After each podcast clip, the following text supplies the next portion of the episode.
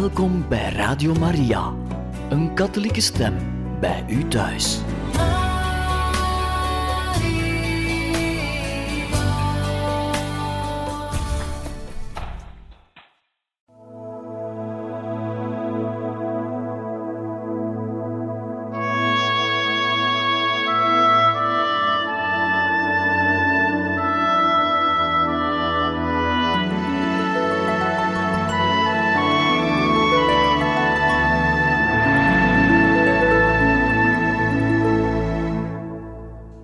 Van harte welkom, beste luisteraars van Radio Maria, bij het programma Heiligen Getuigen.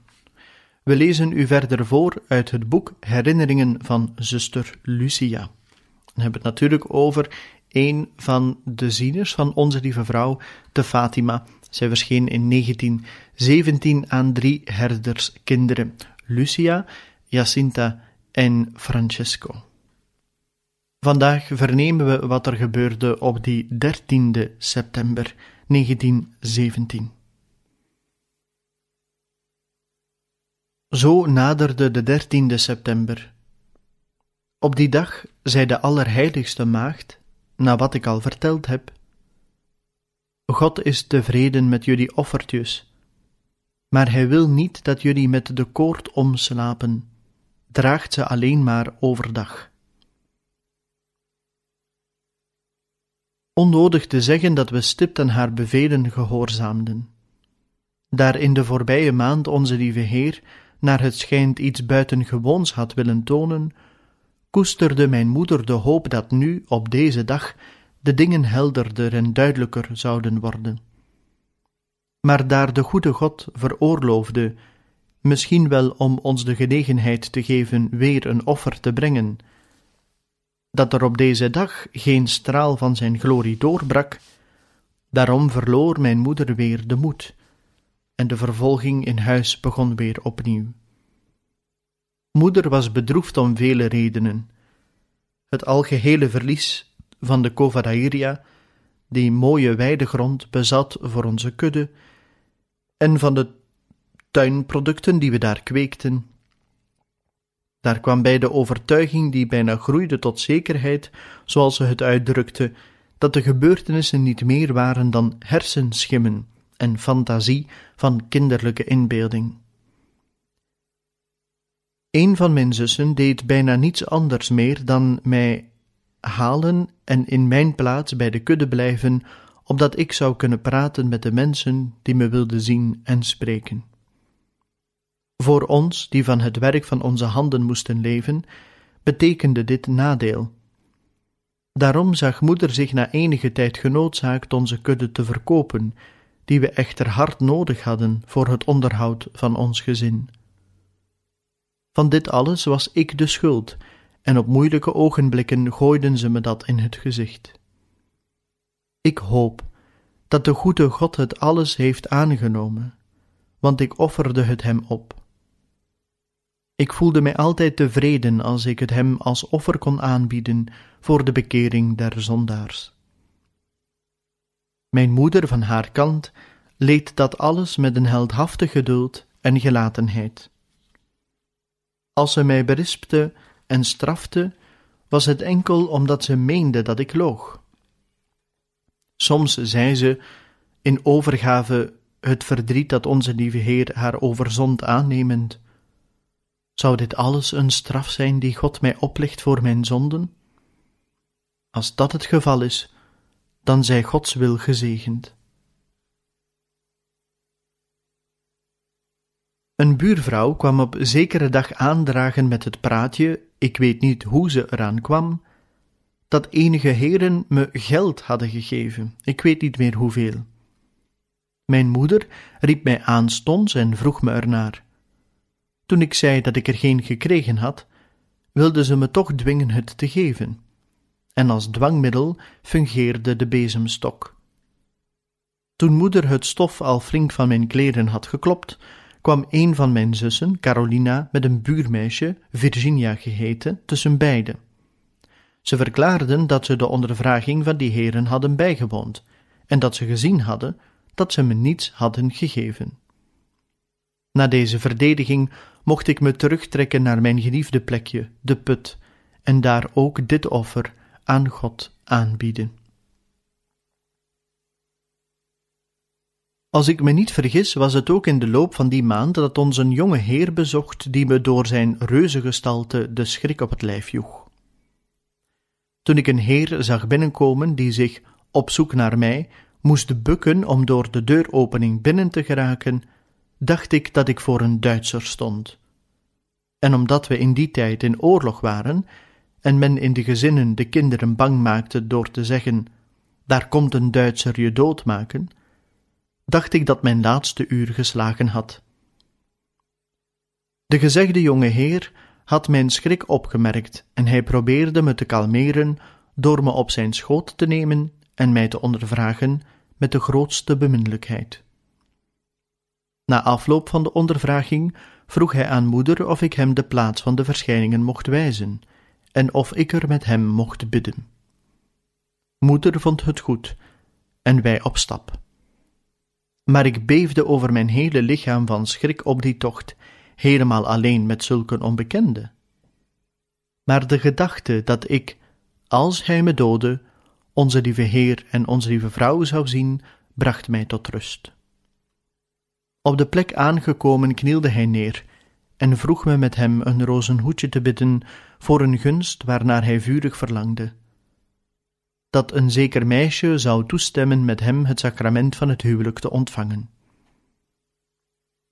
Ik was verbaasd over de bede en dacht: als dat meisje zoveel angst heeft als ik, zal ze nooit haar jawoord geven.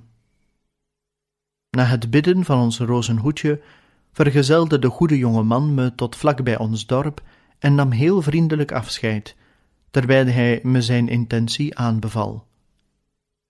Bevrijd rende ik in één ruk, een gestrekte draf tot bij het huis van mijn oom en tante, bang dat hij misschien nog terug zou komen. Hoe groot was mijn verbazing toen ik na de verschijningen van 13 oktober me plotseling in de armen bevond van dit bewuste personage, zwevend boven de hoofden van het volk. Als het erom ging dat allen me goed konden zien, dan bevond ik me op de goede plaats. Maar een weinig later, omdat de goede meneer niet kon zien waar hij zijn voeten zette, struikelde hij over enige stenen en viel. Ik viel niet, want ik bleef hangen op de massa mensen die zich verdrong. Anderen grepen me vast en ik zag die persoon niet meer terug. Totdat hij op zekere dag weer opdook, nu in gezelschap van dat meisje, reeds zijn echtgenote. Hij kwam de Allerheiligste Maagd bedanken voor de ontvangen gunst en haar zegen afsmeken. Die jonge man is nu de heer Dr. Carlos Mendes van Torres Novas. We zijn zo beland, hoogwaardige excellentie, bij de dertiende oktober. U, eerwaarde, weet reeds alles wat er die dag gebeurd is. De woorden die zich bij die verschijning het diepst in mijn hart geprent hebben, zijn de beden van onze heilige Moeder in de hemel. Versmaad niet langer God onze Heer, die reeds zozeer versmaad is. Wat een liefdevolle klacht, en wat een tedere bede mocht ze toch over de hele wereld weer klinken, en mochten alle kinderen van de moeder uit de hemel de klank van haar stem horen. Er had zich het gerucht verspreid dat de autoriteiten besloten hadden naast ons een bom te doen ontploffen op het ogenblik van de verschijning. Daar had ik geen moment schrik van, en daarover pratend met mijn neef en nichtje, zeiden we: Prachtig! Als we de gunst krijgen om vandaar met onze lieve vrouw naar de hemel op te stijgen. Ondertussen waren mijn ouders ongerust en voor de eerste keer besloten ze met ons mee te gaan, zeggend: Als mijn dochter moet sterven, wil ik aan haar zijde sterven. Mijn vader bracht me toen aan de hand tot op de plek van de verschijningen maar vanaf het moment der verschijning heb ik hem niet meer gezien, totdat ik s'avonds in de familiekring zat. Ik bracht de namiddag door bij mijn neef en nichtje, alsof we merkwaardige diertjes waren die alle mensen wilden zien en observeren. S'avonds was ik doodmoe van zoveel vragen en zoveel verhoren, maar ook toen kwam er nog geen eind aan. Sommige personen die me nog niet hadden kunnen ondervragen, bleven tot de volgende dag, hun beurt afwachtend. Sommigen wilden nog met me spreken na het avondeten, maar, overmand door vermoeienis, liet ik me op de grond vallen en sliep. God zij dank kende ik in die tijd nog geen menselijk opzicht en eigenliefde, en daarom voelde ik me op mijn gemak, ten overstaan van iedereen, alsof ik voor mijn ouder stond. De volgende dag gingen de ondervragingen verder, of beter gezegd, de volgende dagen, want bijna iedere dag kwamen verscheidene mensen de bescherming van onze hemelmoeder afroepen in de Cova Iria. En allen wilden de zienertjes zien, hun vragen stellen en met hun het rozenhoedje bidden. Soms voelde ik me zo vermoeid door het steeds maar herhalen van hetzelfde en door het bidden dat ik een voorwendsel zocht om me te excuseren en er langs te komen. Maar dat arme volk drong zo aan dat het me soms heel wat moeite kostte om hen tevreden te stellen. Dan herhaalde ik maar uit het diepst van mijn hart mijn gewone gebed: Het is uit liefde voor u, mijn God, tot eerherstel van de zonden bedreven tegen het onbevlekte hart van Maria, voor de bekering van de zondaars en voor de Heilige Vader. Mm-hmm.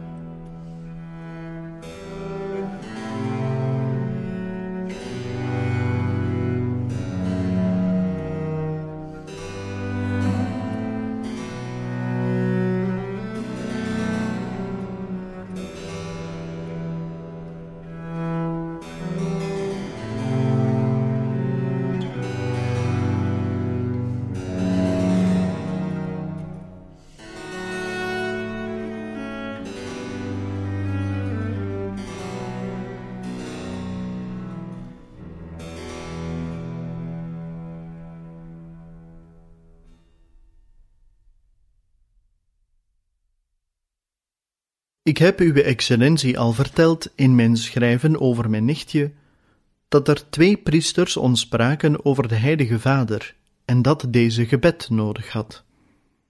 Sindsdien droegen we geen gebed of offer aan God op, waarbij we niet een smeekbede toevoegden voor zijn heiligheid.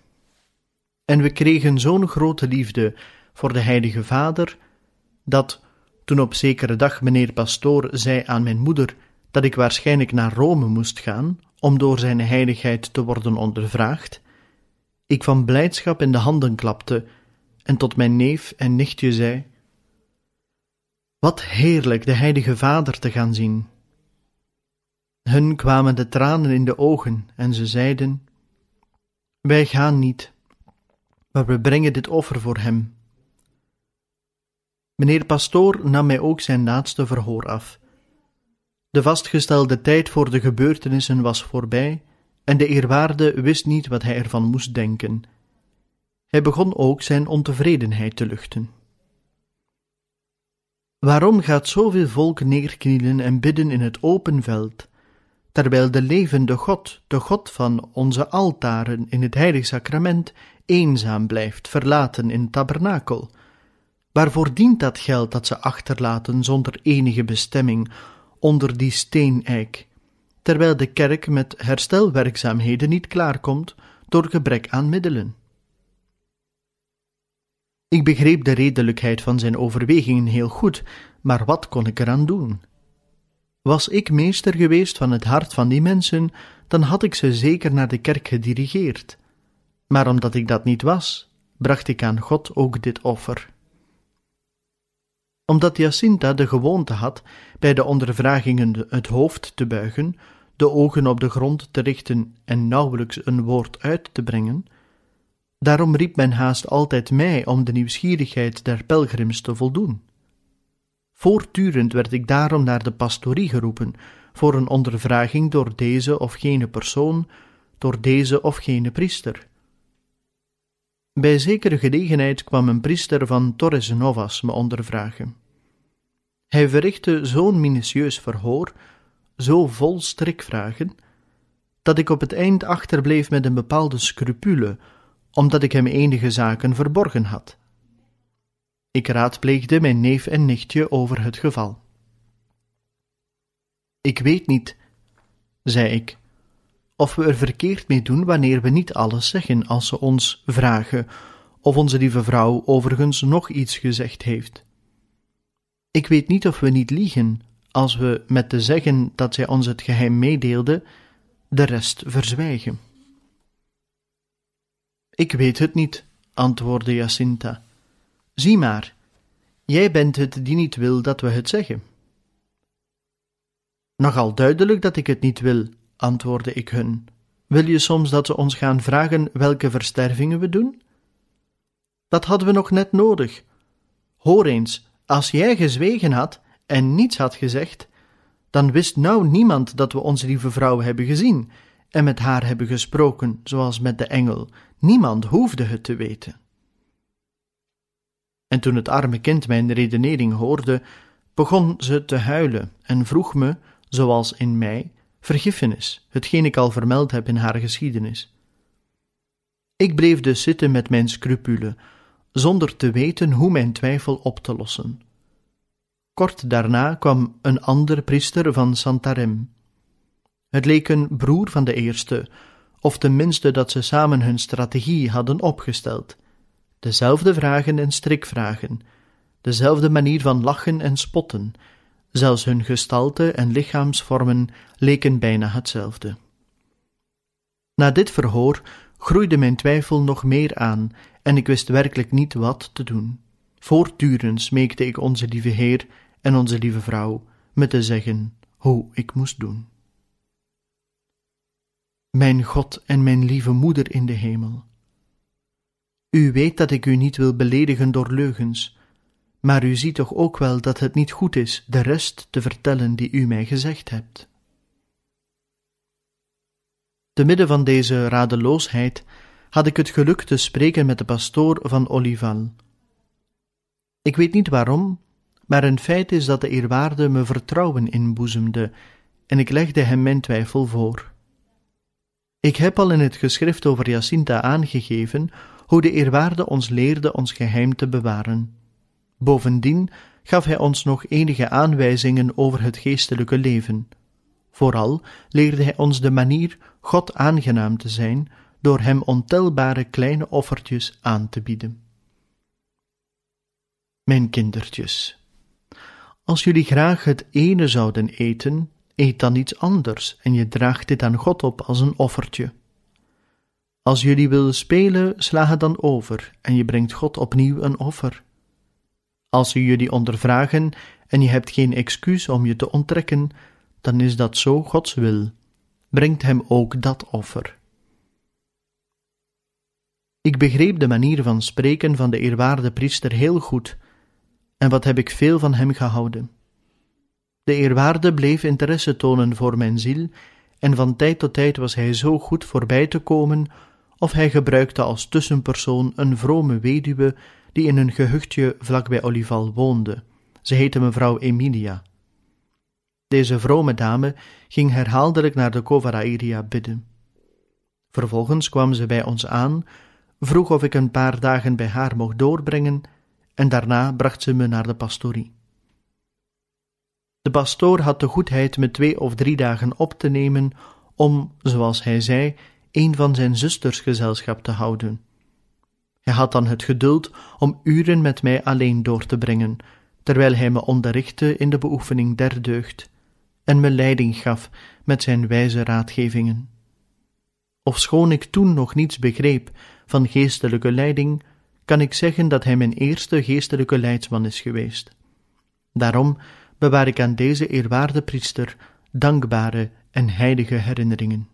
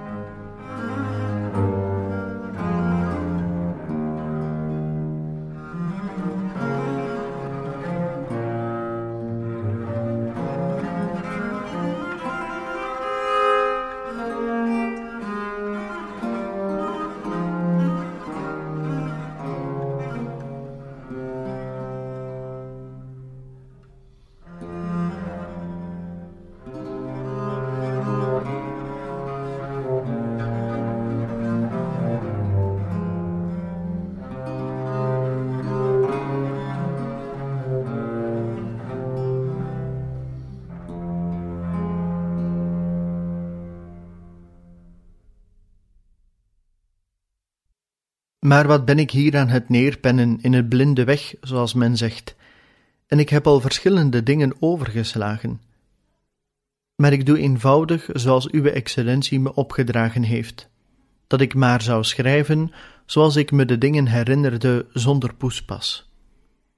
Goed, zo wil ik het dus doen, zonder bekommernis om orde of stijl.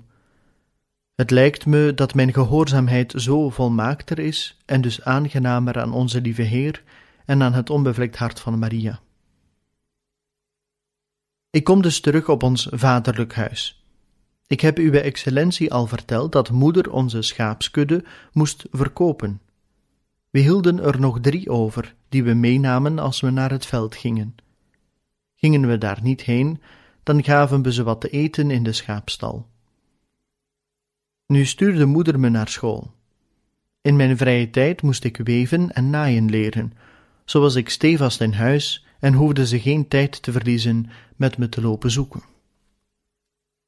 Op zekere dag praten mijn zussen erover om met andere meisjes deel te nemen aan de druivenpluk van een rijke heer van Pedekau.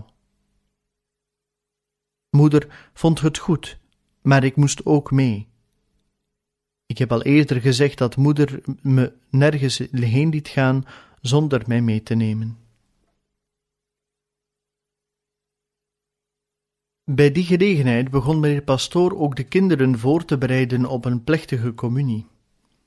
Omdat ik sinds mijn zesde jaar de plechtige communie herhaalde, besliste moeder dat ik ze dat jaar niet zou meemaken. Daarom nam ik niet deel aan het godsdienstonderricht.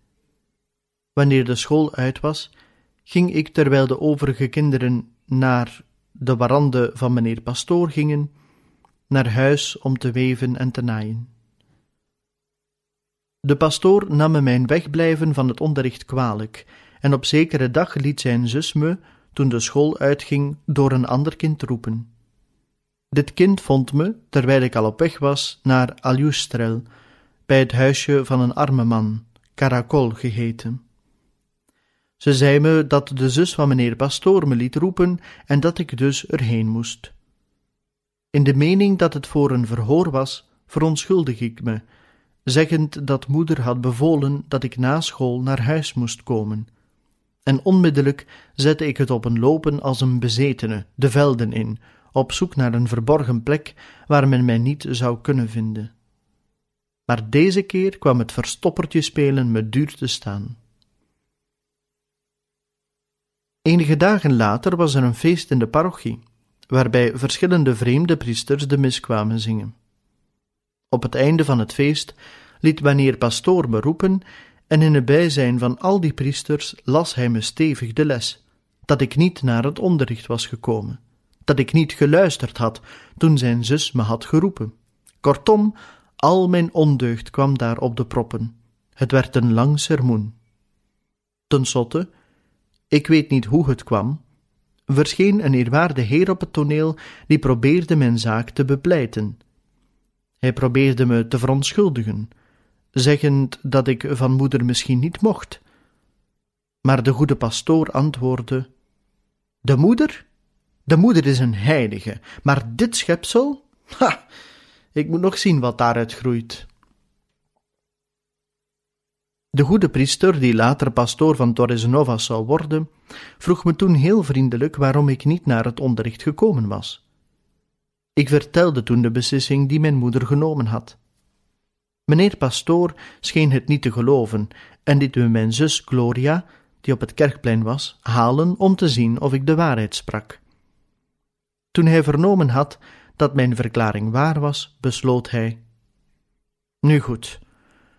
Ofwel de juffrouw komt tijdens de resterende dagen naar het onderricht, komt daarna bij mij te biechten en de plechtige communie ontvangen met de overige kinderen, ofwel ze krijgt in deze parochie geen communie meer. Toen mijn zus dat oordeel hoorde, bracht ze naar voren dat ik vijf dagen van tevoren met hen vertrekken moest, en dat zulks voor ons heel ongelegen kwam.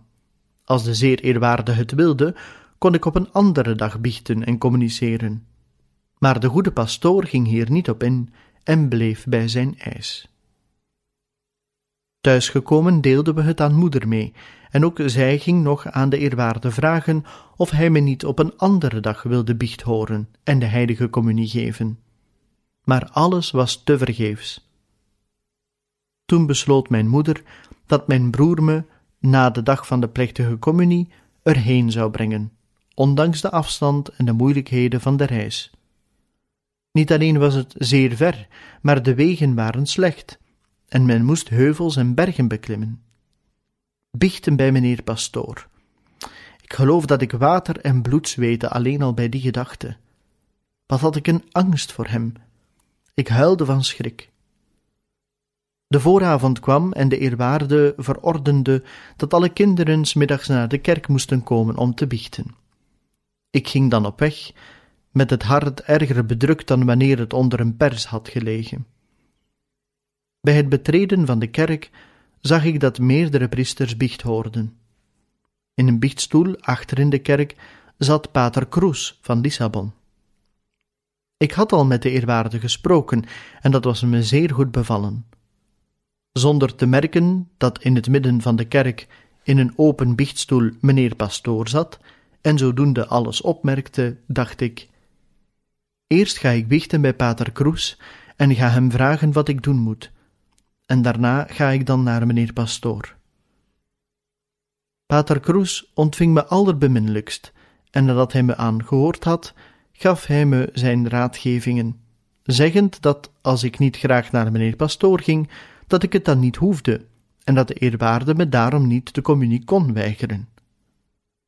Stralend van geluk met die raadgeving bad ik de penitentie en vluchtte uit de kerk, bang dat iemand me nog zou roepen. De volgende dag verscheen ik dan in mijn witte jurk, maar nog met vrees dat me de communie zou worden geweigerd. Maar de eerwaarde nam er ditmaal genoegen mee me op het einde van het feest te laten weten dat mijn gebrek aan gehoorzaamheid hem niet ontgaan was, daar ik bij een andere priester gebiecht had. De goede pastoor toonde zich steeds meer ontevreden en verontrust over de gebeurtenissen, en op zekere dag verliet hij de parochie. Het gerucht deed toen de ronde dat de eerwaarde was weggegaan om mijnentwille, omdat hij de verantwoordelijkheid van de gebeurtenissen niet op zich wilde nemen. Omdat hij een ijverig priester was, geliefd door het volk, ondervond ik hiervan de terugslag.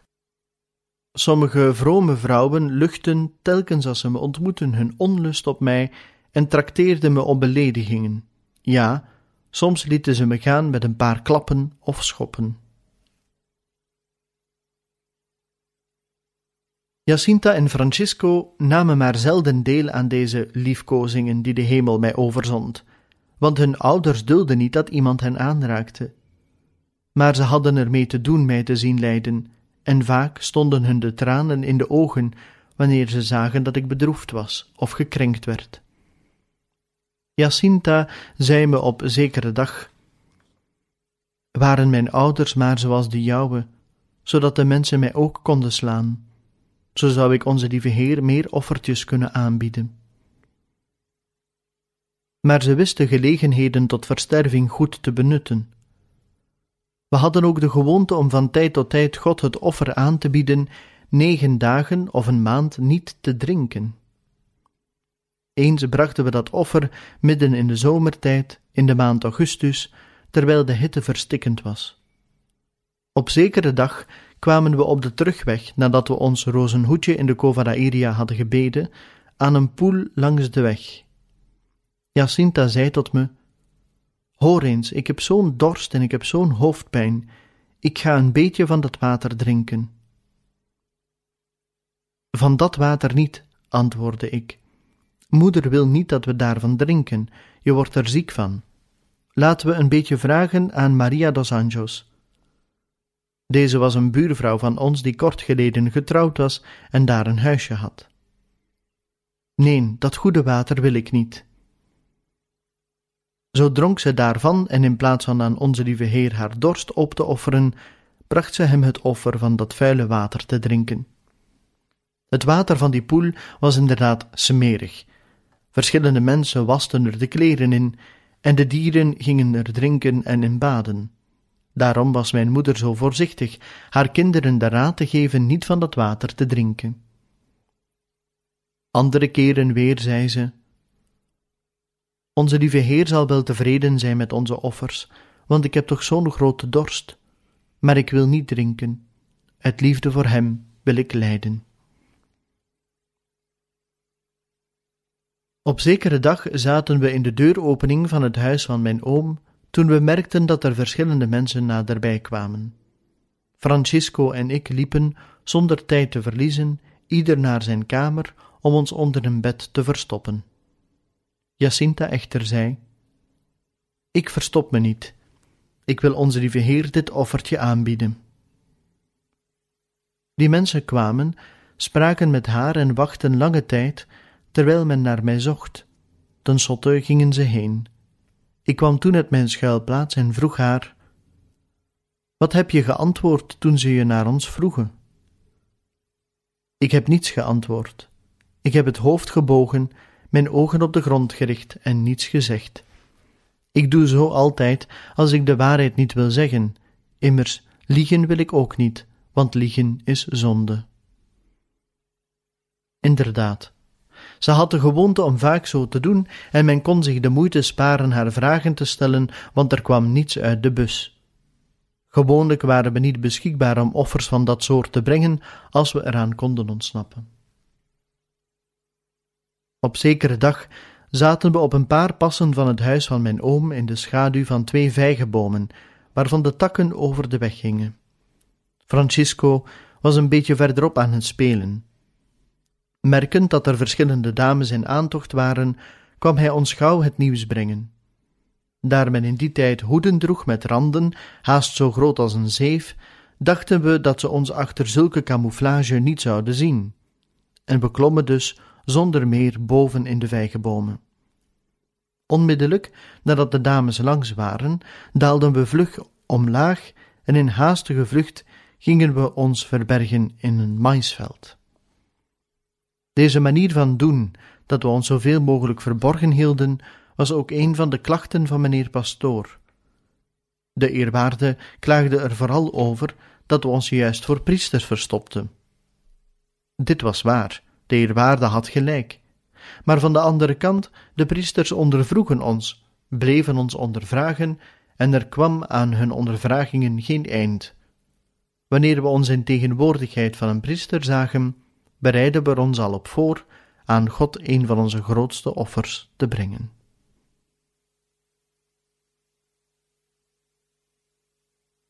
En zo, beste luisteraars van Radio Maria, zijn we aan het einde gekomen van deze aflevering van het programma Heiligen Getuigen, waarbij u voorlezen uit het boek Herinneringen van zuster Lucia.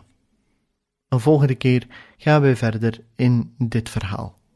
En dan hoop ik dat u er ook een volgende keer wenst bij te zijn. Van harte dank en nog een bijzonder fijne dag gewenst.